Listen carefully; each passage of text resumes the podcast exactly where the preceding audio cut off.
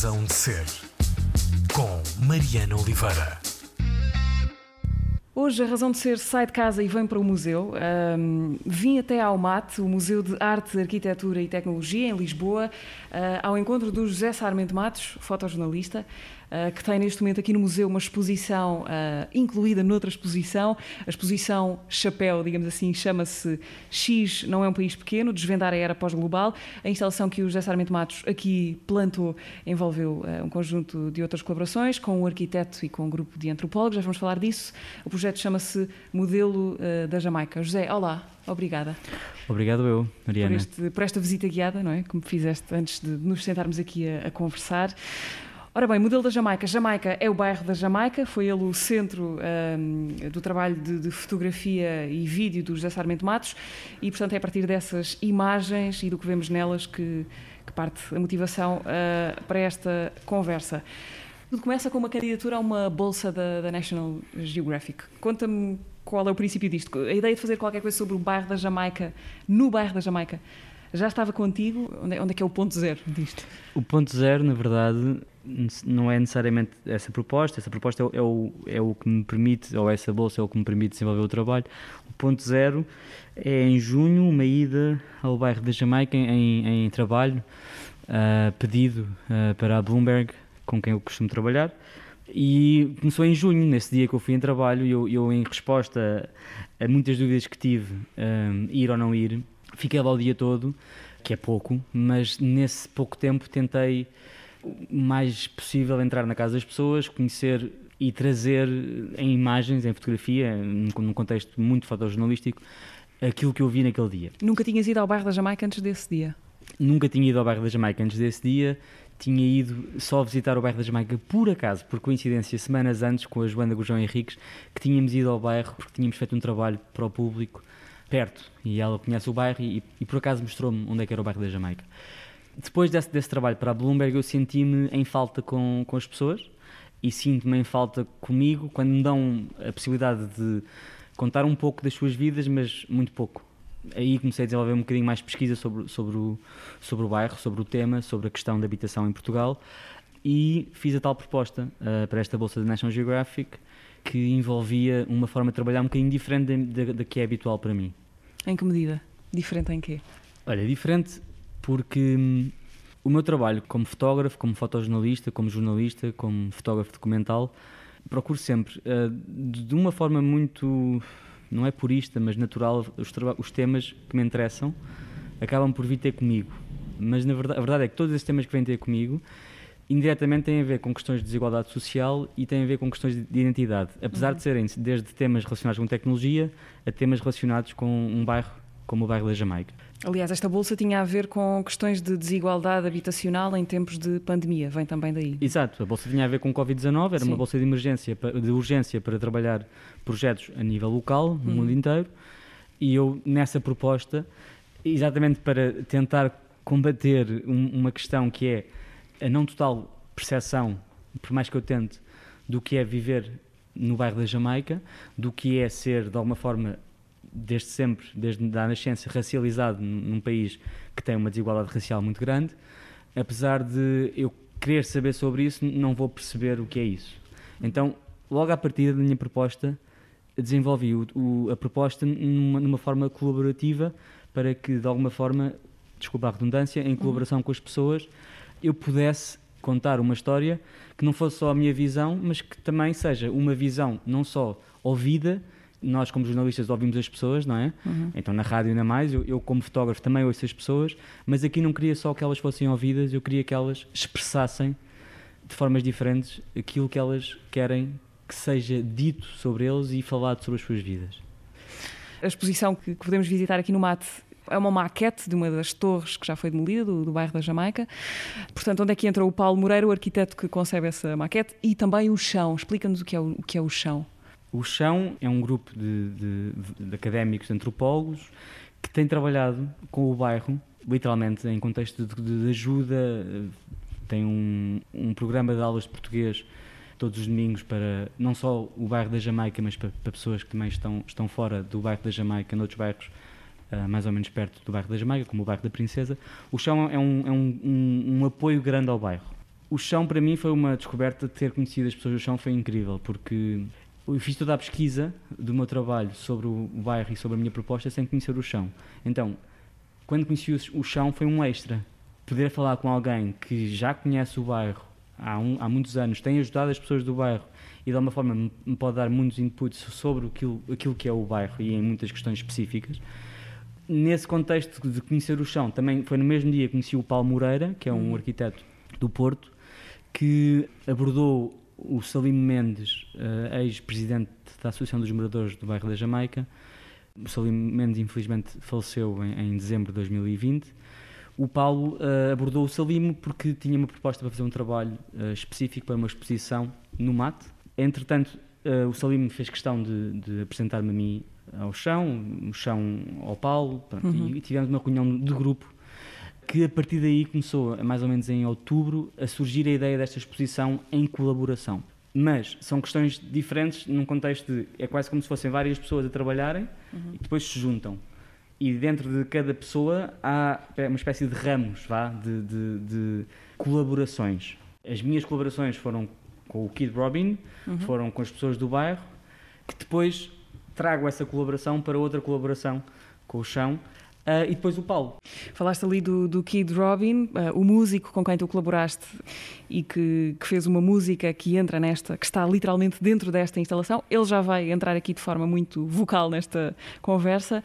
Mas antes deixa-me perceber como é que é a tua, portanto, depois dessa, uh, dessa, tu, dessa tua primeira experiência no bairro, quando voltas lá para começar este projeto, como é que é essa chegada? Porque é, não tens nenhuma ligação óbvia ao sítio, és um estranho para todos os efeitos, uh, que de repente chega lá a querer saber da vida das pessoas.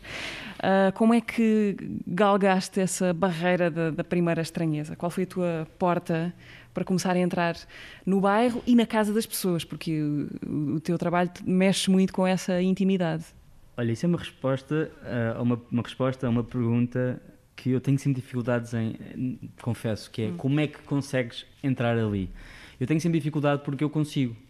Há uma capacidade social, uma capacidade de entender as pessoas, de querer ouvir as pessoas que eu tenho, que no meu trabalho revela-se. E felizmente isso existe. Eu, como professor, muitas vezes tenho dificuldade em querer explicar como é que se faz isso, porque não existe uma fórmula. Sim. Existe respeito que tens que ter pelas pessoas Uh, existe não, não olhar para as pessoas como, como o outro, ou como o coitadinho, ou como. Portanto, a primeira coisa que eu fiz foi, uh, com respeito, ter uma pessoa que fez parte da Bolsa, que foi minha, minha fixer, que, que se chama Neide Jordão, que foi uma pessoa muito importante neste projeto. Outro, outra pessoa, que é o Gerson Feliz Souza, que foi o. o Gerson Feliz Souza, que foi outro fixer, chama-lhe Maíto, para mim ele é o Maíto. Foram duas pessoas muito importantes no princípio do projeto em abrir estas portas. Depois é uma questão de é uma questão de tempo. Ao ponto de chega uma altura que as pessoas sentem-se ofendidas eu não estar lá. Ou seja, quando eu começo a perceber que as pessoas perguntam então, já não vens cá há uma semana, ou já não vens cá há três dias, já não vens cá há dois dias, aí percebo que as coisas estão, estão num caminho certo. Uma da, das uh, do, do, teu modus operandi neste trabalho foi entregar câmaras às pessoas para elas próprias uh, se documentarem como protagonistas das suas vidas. Como é que foi isso? Já tinhas essa ideia? Surgiu-te uh, quando lá chegaste? Não, essa ideia foi proposta logo na, na, na, minha proposta para a Bolsa. Era uma ideia que tinha envolvido um workshop, mas tive que pôr o workshop do lado por causa do Covid. Mas foi uma ideia que foi um desafio, que eu pensei, bem, isto pode não dar em nada. E eu não sabia o que é que ia dar. E depois comecei a perceber, olha, pelo menos se não der nada do contexto uh, visual no futuro, eu consigo perceber coisas que de outra forma não consigo perceber. E consigo, se calhar, saber mais como é que elas querem contar a sua história, como é que elas veem a sua história do que conseguiria se fosse só eu, com a minha câmara, estranho, entrar na casa das pessoas. Portanto, deixaste lá as câmaras e disseste o quê? Filmem-se, uh, entrevistem-se, contem as vossas histórias. Qual eram, quais eram as instruções? As instruções eram, dependiam de pessoa para pessoa. Uma uhum. pessoa que, que eu, eu desafiei a, a, documentar o seu, o seu trajeto para o trabalho, da margem sul para Lisboa, que é muito, muito uh, frequente, uhum. de muitas pessoas que trabalham e que se levantam às 5 da manhã não só no bairro, mas na margem sul e, e noutros bairros. A senhora Alda e a filha desafiei-as a, a, documentarem uma à outra uhum. a, a, o seu dia a dia e se quisessem fazer monólogos faziam e fizeram vários monólogos, punham a câmera a gravar e começavam a falar como se fosse uma espécie de entrevista e elas próprias às vezes falavam como se fossem jornalistas, que era muito engraçado. Ah, agora temos que fazer o trabalho de jornalistas e ouve-se enquanto elas filmam. a Manuela, uh, uma das protagonistas, porque estava grávida. Isto começou a funcionar só quando eu fui levantar pela primeira vez os cartões de memória um, e cheguei a casa e disse: Ok, há aqui muito para, no fundo, melhorar, explicar, guiar, mas são coisas pequenas porque está aqui tudo. Uhum. É, é, muito cru, é muito puro, vá. Depois a parte das entrevistas também foi em colaboração porque eu queria desenvolver comunicação entre as pessoas também. Eu queria que as pessoas me contassem, a mim, mas queria que elas contassem em conversa entre elas. Que é uma coisa que eu tenho vindo a, a perceber ao longo do meu trabalho, que às vezes as próprias entrevistas que eu faço a uma mãe podem ser úteis para o filho saber mais sobre a vida e o passado de imigração ou, ou de vida noutro país. E aqui percebi que. Acabamos não... por saber pouco sobre as pessoas que são as pessoas mais próximas de nós. Não é? Eu acho que nós conversamos pouco sobre essas coisas. Hum. Vou-te dar um exemplo. Esta minha ideia surgiu de um trabalho anterior. Eu entrevistei e uh, acompanhei três famílias que tinham emigrado para a Venezuela, da, da Madeira para a Venezuela, e entretanto uhum. estavam a regressar partes, pessoas familiares dessa família, já famílias muito grandes, não é? A voltar para a Madeira. Estive na Venezuela e na Madeira durante três anos, várias vezes. Uma das vezes entrevistei uma, uma senhora que estava na, na Venezuela ainda e as, as sobrinhas já estavam na, na Madeira. E, entretanto, no momento até estava uh, tanto a senhora como uma das raparigas, mas quando estive na Madeira, elas quiseram ouvir a entrevista da tia, que contou toda a chegada, uhum. em 1960, à, à, Venezuela de barco. Uhum. E para elas isto foi uma emoção enorme. Ouvirem a história da tia a contar como é que foi a chegada à Venezuela de barco e encontrarem o avô, irem com a avó e então eu percebi que o meu trabalho também tem esta questão, esta possibilidade de, de, criar comunicações entre pessoas. Então, neste caso concreto, no projeto com o bairro da Jamaica, decidi que isso ia acontecer de uma forma provocada. E pronto, e aconteceu exatamente a mesma questão, que foi falarem sobre como é que te sentiste quando eu nasci, quando tu estavas grávida de mim, rapariga, como é que foi chegar ao bairro da Jamaica, uh, como é que foi sair de São Tomé e Príncipe, como é que era a tua vida em São Tomé e Príncipe, qual é que é a tua questão de identidade, como é que foi quando tiveste o passaporte, o, a cidadania portuguesa, etc, etc, etc. E são questões que eu sei que é mais difícil elas falarem entre eles. Muitos desses eh, vídeos, testemunhos, ou resultado desse material que as pessoas recolheram para o teu trabalho, está tudo, ou está uma parte num vídeo que está a correr dentro da, da maquete do, eh, da Torre do Bairro da Jamaica, que está aqui no, no MAT, no Museu de Arte, Arquitetura e Tecnologia. Eh, a rádio não tem imagem, obviamente, mas as imagens que tu trouxeste do, do bairro, tanto nas fotografias como no vídeo que está a correr na torre, uh, são imagens muito impressionantes, de muita miséria, uh, de um sítio com pouquíssimas condições para pessoas que vivem uh, o seu dia a dia naqueles, naqueles sítios, e isto passa-se uh, 20 quilómetros, pouco mais de 20 quilómetros da capital do país. Uh, gostava de, de, perceber contigo se tu estavas à espera daquilo que encontraste. Uh, confirmaste uma ideia que já tinhas sobre como é que era a realidade daquelas pessoas, como é que aquelas pessoas viviam, uh, ou essa, essa ideia transformou-se quando lá chegaste? Como é que tu lidaste com aquele contexto tão extremo? Eu acho que é muito extremo ver aquelas imagens.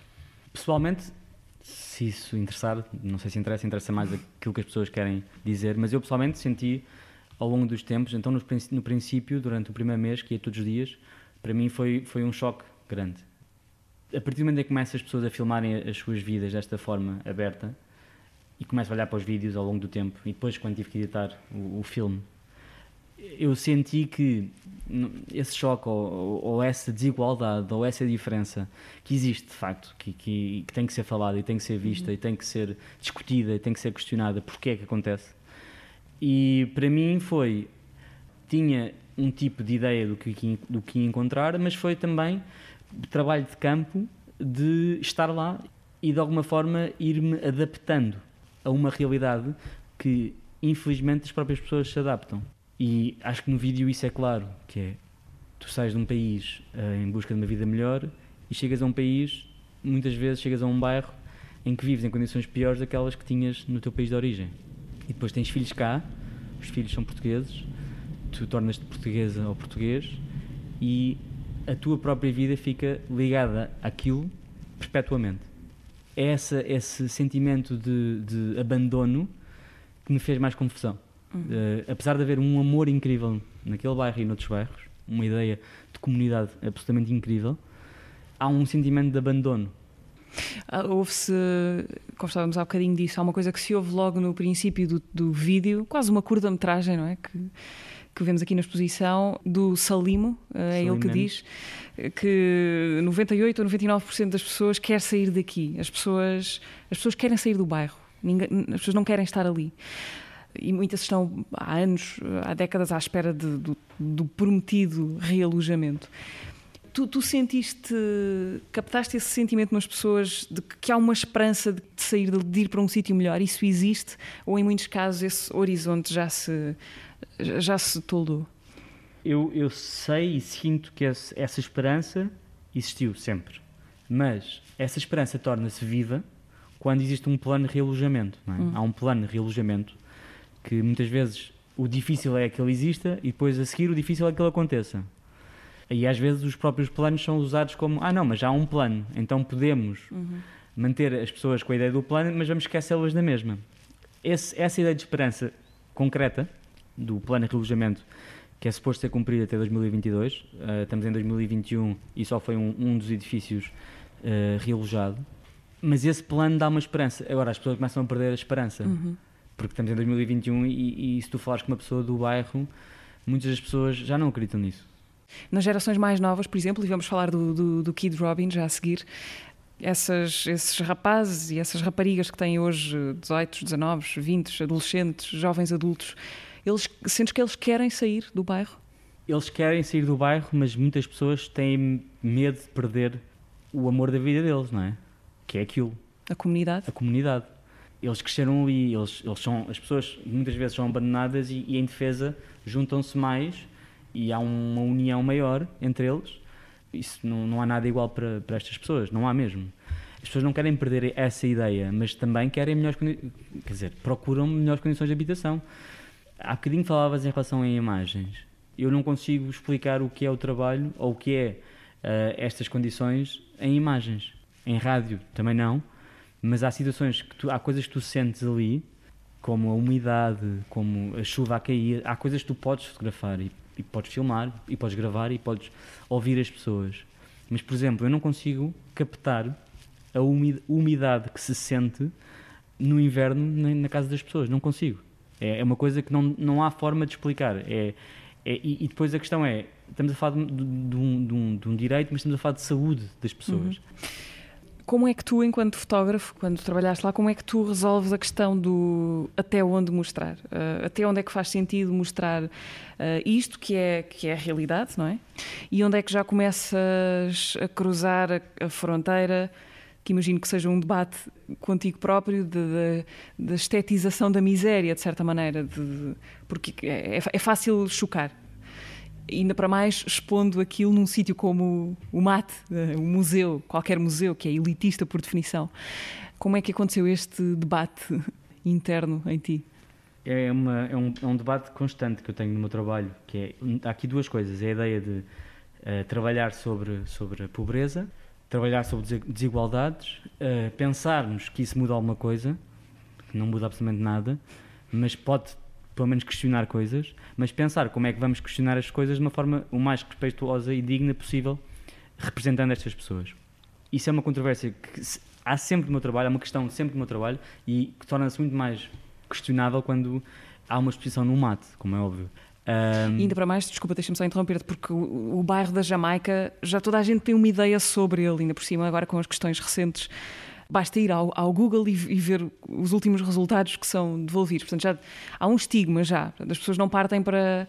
Não, não estás a mostrar uma realidade, estás a mostrar uma realidade sobre a qual toda a gente já tem uma ideia mais ou menos feita. Portanto, Essa é a minha primeira ainda, procura, sim. é exatamente desmistificar esse estigma. Uhum. É a minha primeira responsabilidade quando eu falo com as pessoas, quando eu chego ao bairro, exatamente.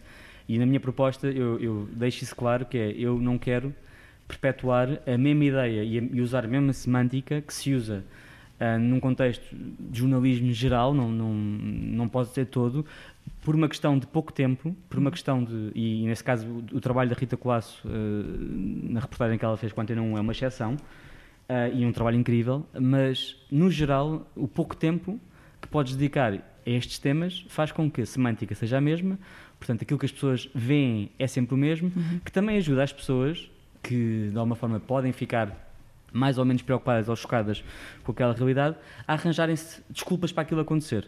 E estamos a falar de questões que são sempre ligadas aos bairros, quer dizer, desde intervenções policiais, com a maneira como as pessoas são vistas, marginalizados, eh, são os bandidos, quer dizer, é, essa ideia foi a minha primeira vontade e responsabilidade de, ok, esta realidade é muito mais do que isso. Uhum. Esta realidade são pessoas, são seres humanos que estão ali de alguma forma segregados e são marginalizados pela sociedade, mas não são necessariamente marginais. E essa questão, para mim, era, era, era óbvio que, pegando por aí, e não querendo pegar pelo lado exótico da pobreza, mas pegando pelas pessoas e sendo elas a contar também parte da sua história, uh, tentar deixar claro uma narrativa que normalmente não é falada, que é a vida das pessoas num contexto íntimo, num contexto de elas poderem também falar sobre o que elas querem falar, sobre aquilo que é a vida delas e não só sobre os headlines, os uhum. títulos, que normalmente usam semânticas que nem sequer são pensadas. Muitas dessas pessoas que tu fotografaste, que, que filmaste, ou que se filmaram e que, e que estão aqui neste projeto, uh, já vieram ver, já vieram aqui ao mato ver a exposição? Já vieram, já vieram algumas? Que reações é que tens tido? Não sei, essa parte é quase como se fosse. Eh, não quero sentir agora que estou a massajar a mim próprio, não é? Uhum. Mas o meu objetivo neste trabalho e, e, e, nos outros trabalhos que eu faço é, no mínimo, conseguir que, se eu estou a entrar na casa das pessoas e tiver a contar a história delas, que as pessoas se sintam representadas e, pela primeira vez, a tal controvérsia de expor no mate, de de poder ser um, um, uma questão de museu, arte, um trabalho sobre injustiça social, neste contexto, que é um contexto de elite.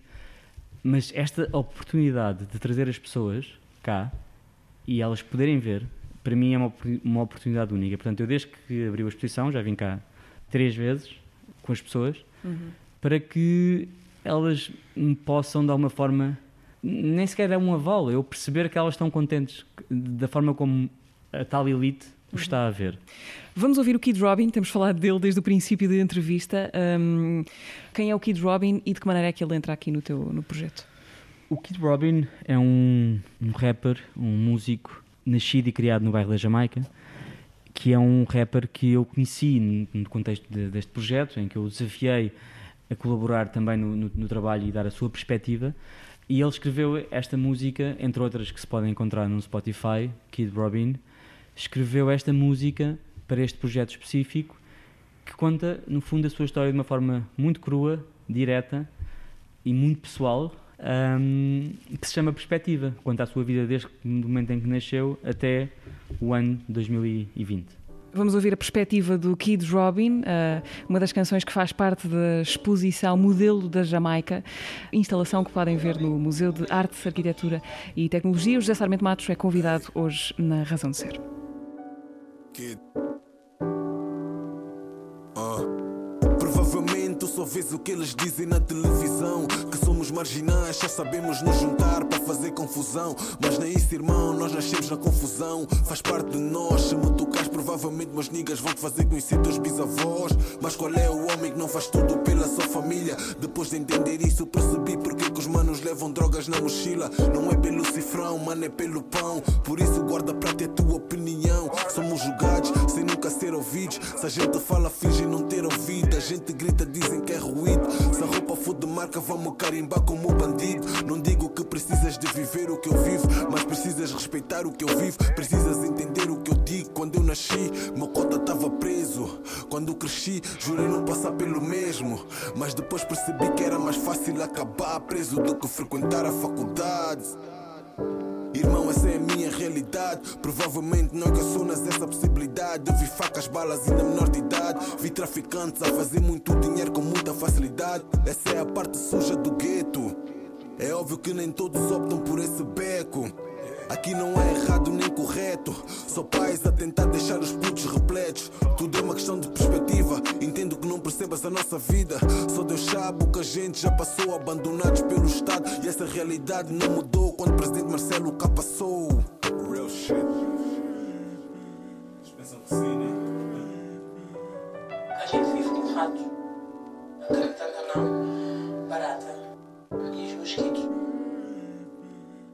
Qualquer dia, esses prédios podem ir abaixo à noite, qualquer hora.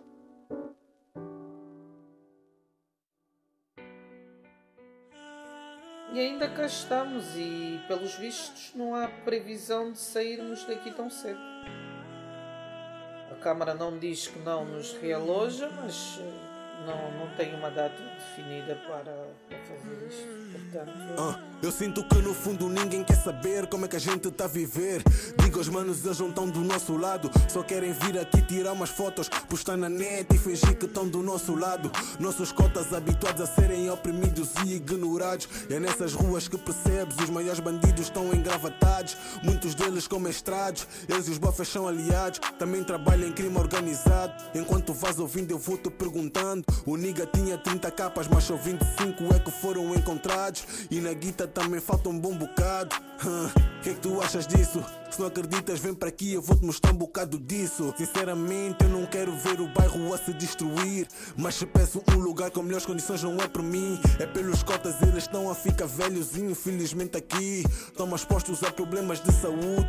Eles perguntam, não há ninguém que nos ajude. Saem da África com a esperança de construir uma nova vida. Mas muitos enterram a esperança antes dessa nova vida. Miúda tem dois filhos para criar e só tem 19. Puto já tá pronto para tirar antes dos 19. Niga, eu conheci fome e drama antes do Covid-19.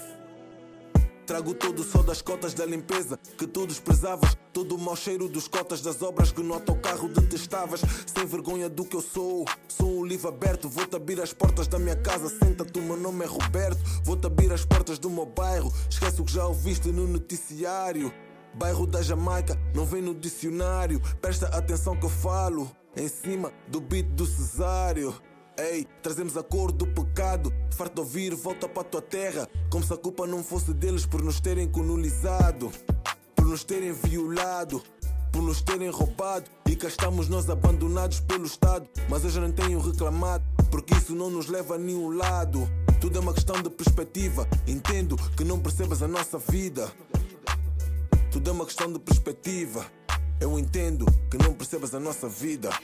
Kid Robin canta Perspectiva, canção composta para esta instalação, onde estamos hoje a gravar a Razão de Ser, instalação sobre e com o bairro da Jamaica, no MAT, Museu de Arte, Arquitetura e Tecnologia, um projeto colaborativo do fotojornalista José Sarmento Matos, convidado hoje na Razão de Ser. Uh, José, para ti, a maneira como tu te vês e olhas para, para ti próprio, o mais importante do, do fotojornalismo é a parte do foto ou do jornalismo? é uma pergunta muito difícil. Eu acho que o lado mais importante do fotojornalismo é precisamente essa combinação. Ou seja, se me perguntares de um ponto de vista pessoal, o primeiro é a foto, o segundo é o jornalismo, para contar uma história. Okay. Um, Mas tu começas pelo jornalismo, essa é a tua formação. Pelo jornalismo sem querer ser jornalista. Só sou jornalista quando descubro a fotografia. É posterior ao meu, ao meu curso de comunicação social. Então porquê é que foste estudar comunicação social? Porque, no fundo... Porque era preciso escolher alguma coisa. Tinha que escolher alguma coisa. Tenho dois pais que foram jornalistas, que na altura tinham uma empresa de comunicação e, e o, eles sempre, de alguma forma, quiseram impingir-me essa, essa continuidade uh, e eu sempre achei claro que não.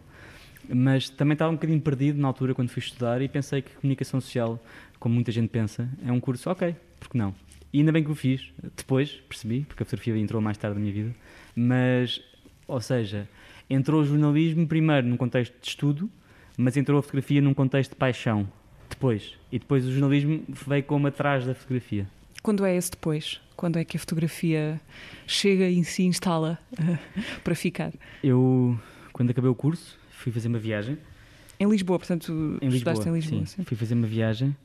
Portanto, eram dois meses. Eu, eu trabalhava, tentava trabalhar para poder fazer viagens enquanto estudava e fui fazer uma viagem uh, de um mês na Índia e um mês na, na Indonésia, que era suposto ser só isso.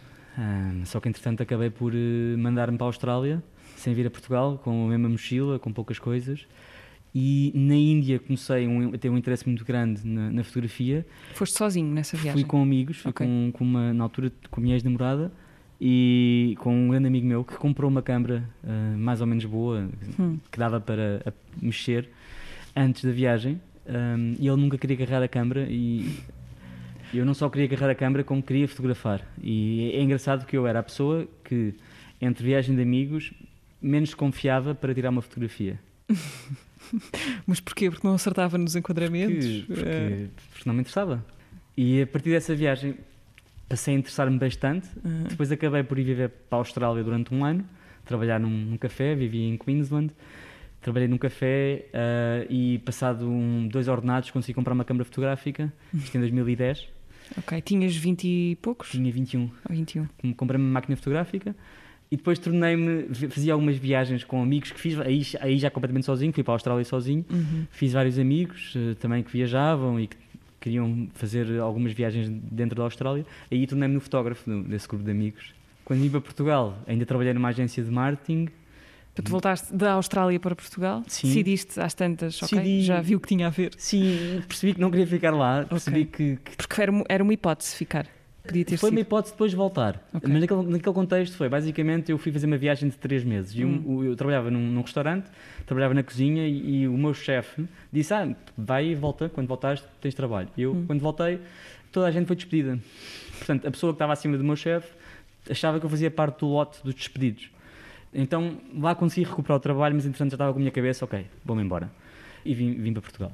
Entretanto, em Portugal, trabalhei uns 10 meses em marketing, a ser eh, exploradíssimo, ah, e senti, passado uns meses, pensei, não, isto, não, não quero isto.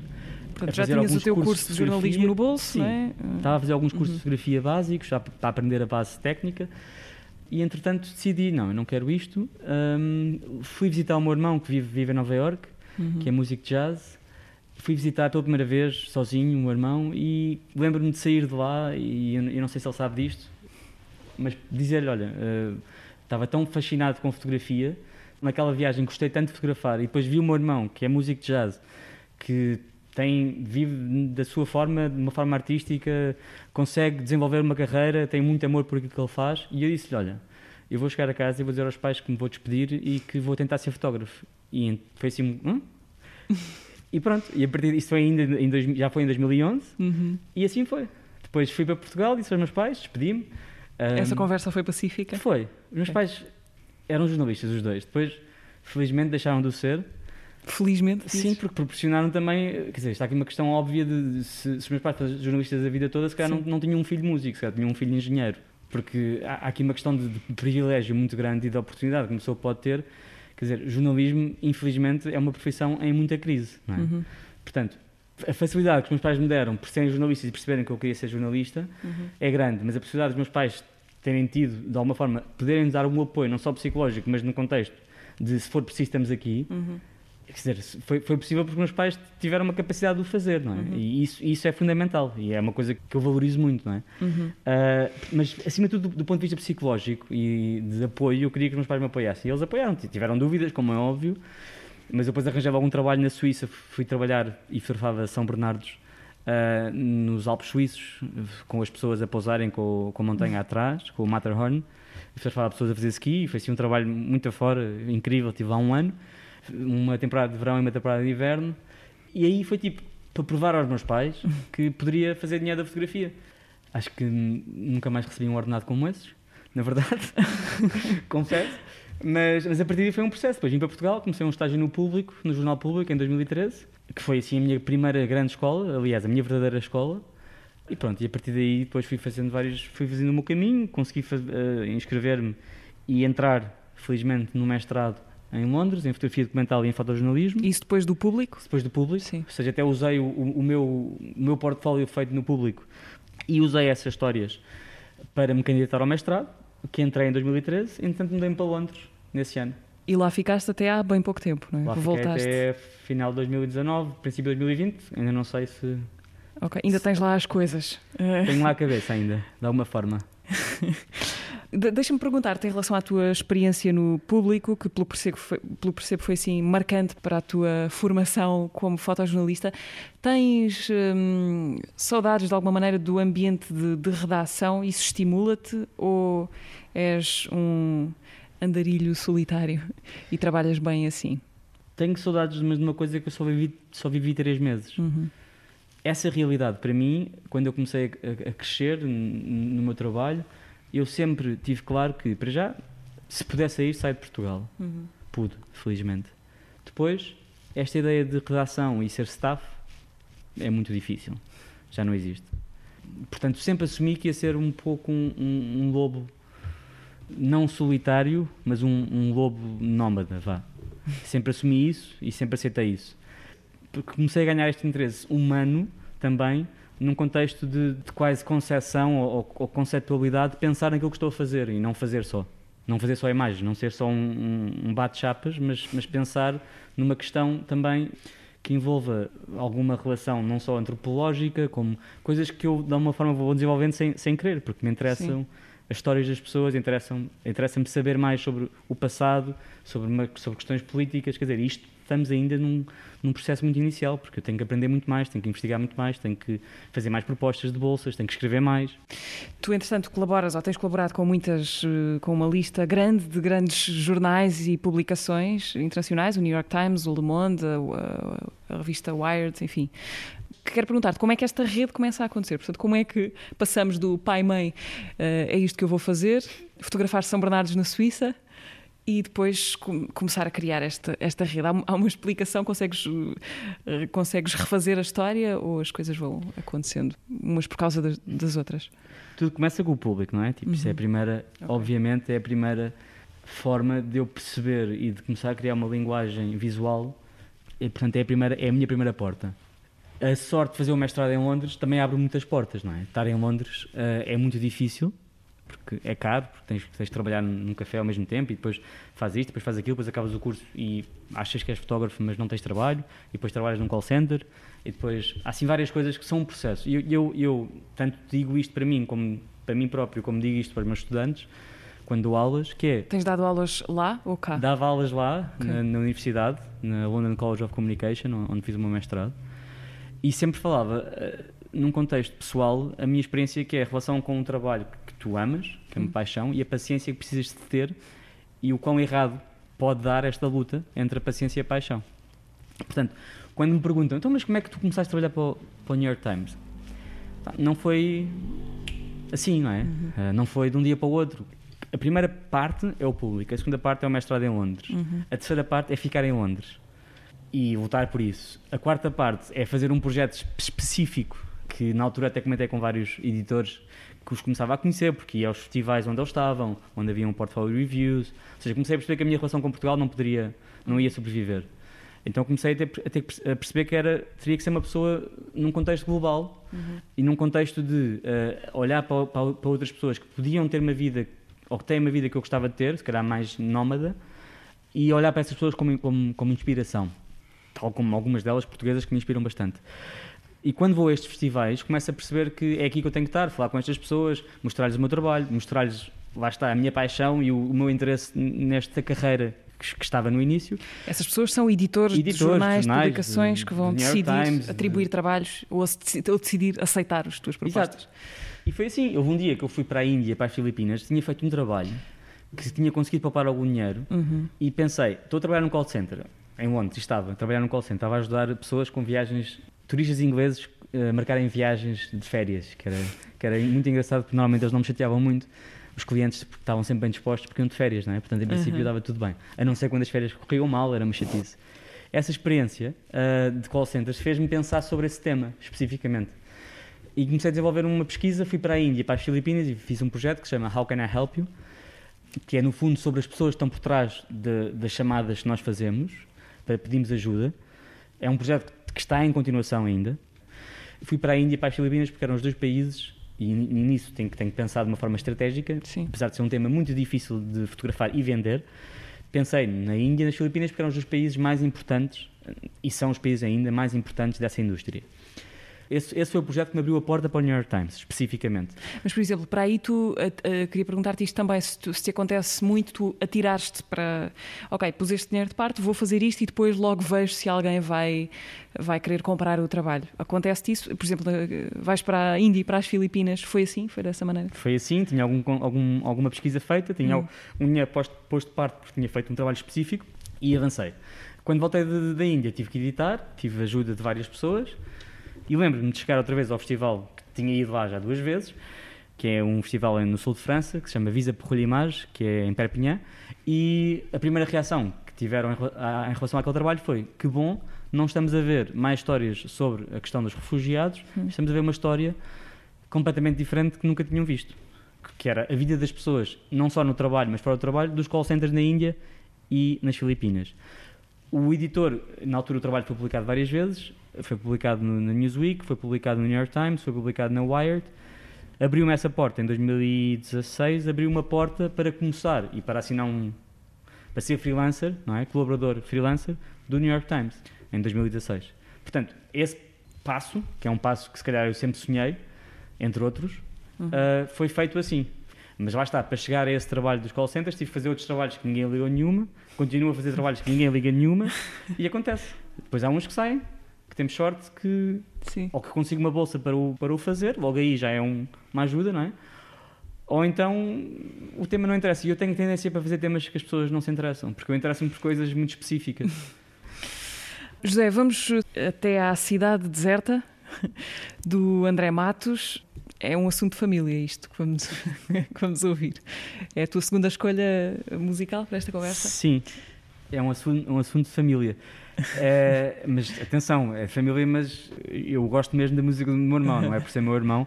Se eu não gostasse, não, não, não ouvia tanto. E para já é, é- pessoalmente, como irmão, aliás, como minha família, é uma pessoa que me inspira bastante. Mas como músico e como relação que ele tem com a música dele, ainda, ainda me inspira mais. É o teu irmão que está em, em Nova Iorque. É o meu irmão que está em Nova York, sim. É o meu irmão que vive em Nova York. E esta música ah, escolhia, não sei se queres saber, ou... Quero saber, claro. Quero saber tudo sempre. Escolhia porque é uma música do álbum mais recente dele, que se chama Casa. Eh, eu e o meu irmão temos uma colaboração muito engraçada do ponto de vista visual e música. Eh, eh, os, os quatro álbuns que ele fez, que são quatro álbuns a solo, todas as- as capas são, são, são fotografias minhas e é, é um- um processo de comunicação também entre mim e ele que está ainda a desenvolver-se para outras, outro- outros meios e outras plataformas e outras formas de comunicar e de colaborar. Este, eh, Cidade Deserta, é uma espécie de hum, caminho a uma cidade de Nova Iorque deserta que o meu irmão fez. E aliás isto foi gravado em 2020 em, em Nova Iorque este, este álbum novo gravou em casa. E para mim a cidade deserta traz memórias da minha relação com Lisboa que, que começou ou que eh, se transformou para melhor estranhamente na- no- nos tempos da pandemia. Que era uma cidade deserta também uma cidade em que eu conseguia criar escala em relação àquilo que é a cidade pela primeira vez na minha vida, porque não sou de Lisboa, vivi em Sintra a minha vida toda, depois fui para fora e de repente tenho, estou numa cidade quase nova para mim, em que tudo é tem uma escala diferente e uma cidade vazia. E a música do meu irmão, a cidade deserta, representa o mesmo e a sua relação com Nova York, mas para mim traz-me essas lembranças de- do momento em que eu descobri Lisboa também. Cidade Deserta do André Matos e já voltamos para a parte final da conversa com o José Sarmento Matos nesta Razão de Ser.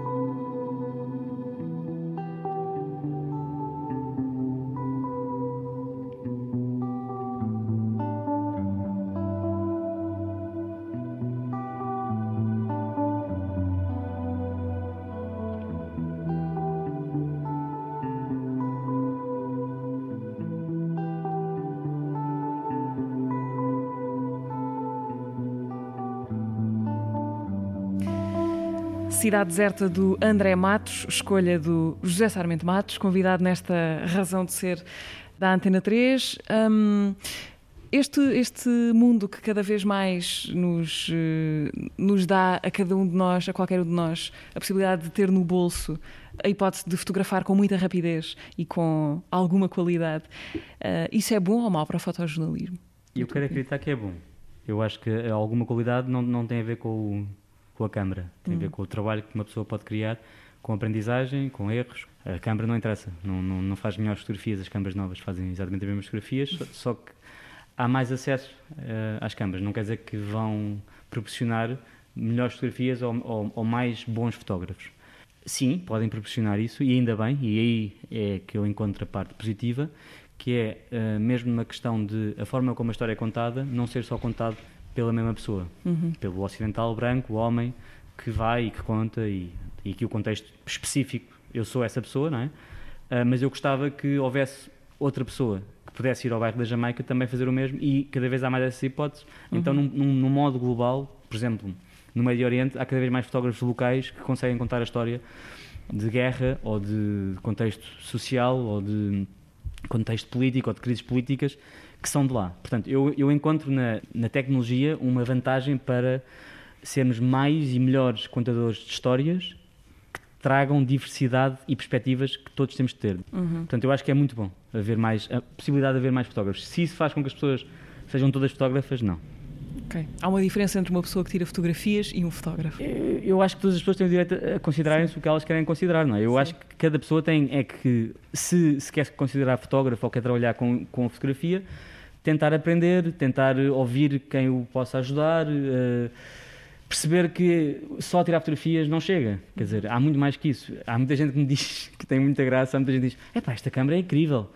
E, e, eu, mas se quiseres, eu posso fazer o mesmo com, com o teu iPhone. Quer dizer, uhum. porque as pessoas acham que é. Que é há esse lado. Eu, eu até acho graça, eu, eu até tenho vontade de. Ah, como, é, como é que captaste esta luz? Isto é, isto é Photoshop. Uhum. Esta, estas, estas coisas, estas dinâmicas de conversas são muito engraçadas. Eu, eu sinto que é um bocado essa questão de ah, agora todos podem ser fotógrafos. Não eh, as pessoas podem querer aprender e desenvolver um, uma linguagem e uma forma de expressar-se através da imagem. Qual é a primeira câmara que te vem parar às mãos? Tens memória disso? Qual é que é a, tua primeira memória com o objeto que, que registra a imagem? Então, a minha, a minha relação com a fotografia foi uma relação muito tardia, não é? Tive um tio fotógrafo que era assim um segundo pai para mim. Eu adorava a relação que ele tinha com, com motas que entretanto não entrou na minha vida, não, não adorava a relação que eu tinha com a fotografia, não, era meio indiferente, na verdade. E ele fotografou okay. muitas coisas, fotografou-nos a nós todos, era, era o tio fotógrafo, e ele era fotógrafo de profissão, mas havia sempre aquela pessoa que acho, acho que numa altura em que as câmaras não, eram, não, não estavam tão disponíveis, acho que havia sempre uma pessoa que tinha mais interesse em fotografia e essa era quase o, o responsável pela, uhum. pelo documento uh, dessa família. E o meu tio que depois é curioso porque é quase sempre a pessoa que depois não aparece, não é? Que fica sim, sempre sim, fora. Sim, sempre a pessoa que não aparece. Aliás, há, há muito poucas imagens, fotografias dele. O meu tio chamava-se João Sarmento Matos e era uma influência para mim, mas não num contexto de, de, de, fotografia na altura. Havia outras coisas que eu gostava muito nele. E depois a fotografia surgiu na, na Austrália, na tal viagem em que uhum. vivi e trabalhei na Austrália. Até lá hum. nunca tinha tido uma câmera okay. nas minhas mãos. Pois, ah, confesso que esperava assim uma história. Bom, tinha 5 anos e via lá em casa uma. Mas nada disso, então. Não, não tens nenhuma memória miúdo de, de, relação com a imagem, ele não exercia nenhuma espécie de fascínio sobre ti? Era o pior aluno a, a educação visual. Eu era total, o meu olho era totalmente virgem quando eu comecei a fotografar. E isso para mim é uma vantagem. Eu, quando me perguntas isso, eu não tenho essas histórias bonitas para contar. Ah, tinha 5 anos. essa é muito bonita também. Passou-me uma máquina para as mãos. Não tenho nada disso. Não, não, não, faz, não houve essa história. E que é uma história que é muito comum em Sim. muitos fotógrafos. No meu caso particular, isso não existiu. Foi, foi uma descoberta, assim, foi só na Austrália. Foi assim, de repente tornou-se uma paixão. E eu lembro-me de chegar a Portugal e, e os meus amigos não perceberam muito bem. Hã? Como assim? Mas agora gostas de fotografar? E eu, sim, não sei, estou a explorar. Uh, e tornou-se assim uma coisa assim, tipo, atacou-me, sabes? Não, de repente Sim. toda a minha vida passou a fazer isto, isto é super estranho, mas toda a minha vida passou a fazer sentido que havia um caminho que eu queria percorrer e havia uma forma de eu querer expressar não só a minha curiosidade em relação ao mundo, mas expressar-me também pessoalmente. Mas consegues perceber qual é que era hum, o, o, núcleo desse interesse? Era a questão, era, era o resultado, ver que depois que, que, com uma câmara conseguias obter aquele resultado? Era o processo? É a ideia de que aquilo venha a contar uma história? Consegues isolar assim algum dissecar o, Consigo, olha. essa paixão? Consigo. Na Índia, por exemplo, nunca tinha ido à Índia e fui o típico uh, backpacker na Índia. Aham. Uh, depois voltei em trabalho e, e, felizmente tive uma relação diferente com a Índia. Uh, nada contra essa ideia típica do backpacker, mas a ideia do Siri encontrar para a Índia, não, Uhum. eu fiz, mas não tem, não, para mim não faz sentido nenhum. Não encontraste lá. Não, não, não me encontrei lá e acho que é uma estupidez, porque Sim. é um país com tantos problemas, as pessoas deviam é ir lá para, não só encontrarem-se assim, mas calhar pôr em causa ou questionarem alguns problemas que muitas vezes vemos e, ou, ou estamos de olhos tapados. Pronto. E eu, fui, eu fiz parte disso, Uhum. fiz parte, faço parte desse problema também. Eu fui sem saber para onde, para, para onde ia, tudo num contexto visual foi assim uf, incrível. Uh, a minha mãe tinha ido para a Índia fazer um retiro de dois meses, não sei quantos anos antes, em 2000 e- 2004, acho eu, uh, no ano que houve o, o- o tsunami. Uh, ficou lá dois meses. Assim, eu tinha uma espécie de quase sonho do que era a Índia, daquilo que a minha mãe me mostrou da Índia e me contou da Índia. Um, e quando fui, basicamente roubava a câmera ao, ao meu amigo e fotografei tudo o que, que quis fotografar e, e- e sentia que estava a encontrar uma forma de expressar aquele, aqu- aquela viagem e, a- a- e aquela, aquela realidade que era nova para mim. Depois o mesmo na Austrália, é uma realidade totalmente nova, é um, é um, um momento em que eu aí sim me pude descobrir sozinho. Tudo isto foi, foi, muito, foi, foi muito gradual. Até que vim para Portugal, fiz, comecei a trabalhar numa área diferente, na, na agência de marketing, mas comecei a, a- ter esses cursos mais específicos, mais técnicos. Comecei a fazer fotografias super aborrecidas. eh, com, O que é que é uma fotografia aborrecida? sei lá, pôr um tripé e de repente apanhar um elétrico a passar, a fazer aquelas linhas de longa exposição. E este adorava aquilo, imprimia e, e- e sei lá, não sei, adorava aquilo. Tirava pôr do sol e adorava, e, e nada contra pôr do sol, mas quer dizer, eram, eram fotografias que eu estava a aprender, eram questões técnicas que eu estava a aprender o básico, mas depois eu, eu ficava contente com aquilo. Felizmente comecei a perceber que tinha outros interesses. E comecei a ser muito mais crítico em relação ao meu trabalho, que cada vez sou mais exigente em relação a isso. E até foi um primeiro contacto com, o bairro, com um bairro, que é o, o bairro da Cova da Moura, ah, em 2012, que essa relação ah, com o interesse de documentar algo num contexto de fotografia documental surgiu. E a partir daí comecei a perceber mais o meu interesse. Isto foi antes de fotografar cães São Bernardo no- nos Alpes. Foi antes, mas quando eu fui para, para os Alpes já sabia que eu ia só fazer dinheiro para poder comprar uma câmera melhor, para poder ajudar eh, a pagar o meu mestrado e para poder, no fundo, provar aos meus pais, olha, isto é possível, eh, afinal posso, vou fotografar cães, mas, mas posso ser fotógrafo. Essa, essa parte, aí acho que é a parte que tudo se junta entre 2012 a 2013 é tudo, tudo se junta no no- na ideia de ser fotógrafo, fazer fotojornalismo e querer conhecer o mundo ou querer eh, usar a câmara para saber mais e, no fundo, ahm, alimentar a minha curiosidade em relação a algumas coisas que eu não vivi, que eu não vivo, que eu gostava de saber mais. Isto que te falámos agora passou-se mais ou menos uma década, não é? Portanto, uh, foi a narração da tua vida condensada numa década. Eu quero perguntar-te, para terminar, qual é o grande projeto ou o grande sonho, se, se é que se lhe quisermos chamar assim, que gostavas de ver acontecer uh, na década que se segue? Eu tenho um projeto que, por acaso, não vou falar sobre ele, mas é um projeto que é para ser dedicado a uma década mesmo. Ah, mas o meu projeto de vida e o trabalho faz parte muito, muito, faz muita parte da minha vida. É integrante, não, não consigo, aliás, todos os dias parece que sonho sempre com, com fotografia, com trabalho, com fotojornalismo, com as pessoas ah, com as quais eu trabalho e sobre as quais eu trabalho. Ah, mas manter isso é o meu maior sonho. Apesar de ser chato, mas poder ter essa sorte poder continuar a contar as histórias que ou que vêm ter comigo ou que eu, ou que eu procuro, independentemente de onde elas vão sair, que mérito vou, vou ter eh, com esse trabalho, poder fazer isso, que é um privilégio gigante, é um, é um privilégio muito grande, poder dedicar-me a, a essas, a essas histórias, a esses trabalhos. Portanto, quando me perguntam hoje em dia qual é que é o teu sonho, o meu sonho é esse. Antigamente, se calhar, o meu sonho era um dia trabalhar para o New York Times. Se calhar, antigamente, o meu sonho também era, e continua a ser, ser fotógrafo da National Geographic. Apesar de ter tido uma bolsa da National Geographic, não sou ainda fotógrafo da National Geographic, mas se calhar esse é um dos meus sonhos. Mas não é esse sonho que vai definir a minha vida. É o meu trabalho todos os dias e o meu sonho é poder fazê-lo da mesma forma como eu tenho feito, mas sempre a querer aprender mais e, e, e haver um, um, um progresso de mais colaborações, menos colaborações, de mais envolvência, menos envolvência no meu trabalho. José, muito obrigada por esta conversa. Diz-me só, antes de sairmos, porque é que vamos ouvir o Keith Jarrett e o que é que vamos ouvir do Keith Jarrett? Bem, a minha relação com o Keith Jarrett é uma relação de amor muito, muito grande. Eu tenho, por influência também da minha família, tenho um interesse muito grande em jazz. Eu, eu próprio toquei bateria muitos anos da minha vida. Uh, e o jazz sempre foi das coisas que eu mais ouvi na minha vida. Tens mais músicos na família para além do o teu tempo, irmão? Não, não. Um, eu, se calhar, quase que segui as pegadas dele, mas depois okay. fui, para, fui para o outro lado. O Keith Jarrett é um músico, é um pianista, é dos meus pianistas favoritos, que eu adoro o, o trabalho dele, tenho pena que ele já não possa tocar, uh, vi-o ao vivo há uns anos no CCB, e este concerto que vamos ouvir é um concerto ao vivo em 2016, que saiu há pouco tempo, está disponível há pouco tempo, em Munique, e não sei, esta música recentemente tem sido muito importante para mim, descobri há pouco tempo também, que se chama Parte 3, e tem tido uma importância muito grande para mim na, num apoio uh, diário nesta solidão em que vivemos neste momento, num, num tempo de pandemia.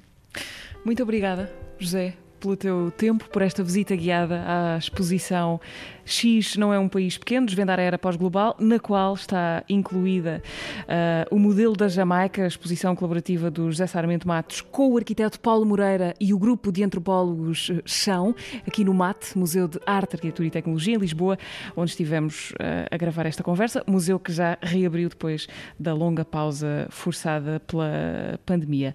A exposição pode ser vista até setembro deste ano e, portanto, o convite que deixamos é para virem olhar para o bairro da Jamaica Jamaica a partir da Câmara do, do José Sarmento Matos e das câmaras que ele entregou aos uh, moradores uh, do bairro.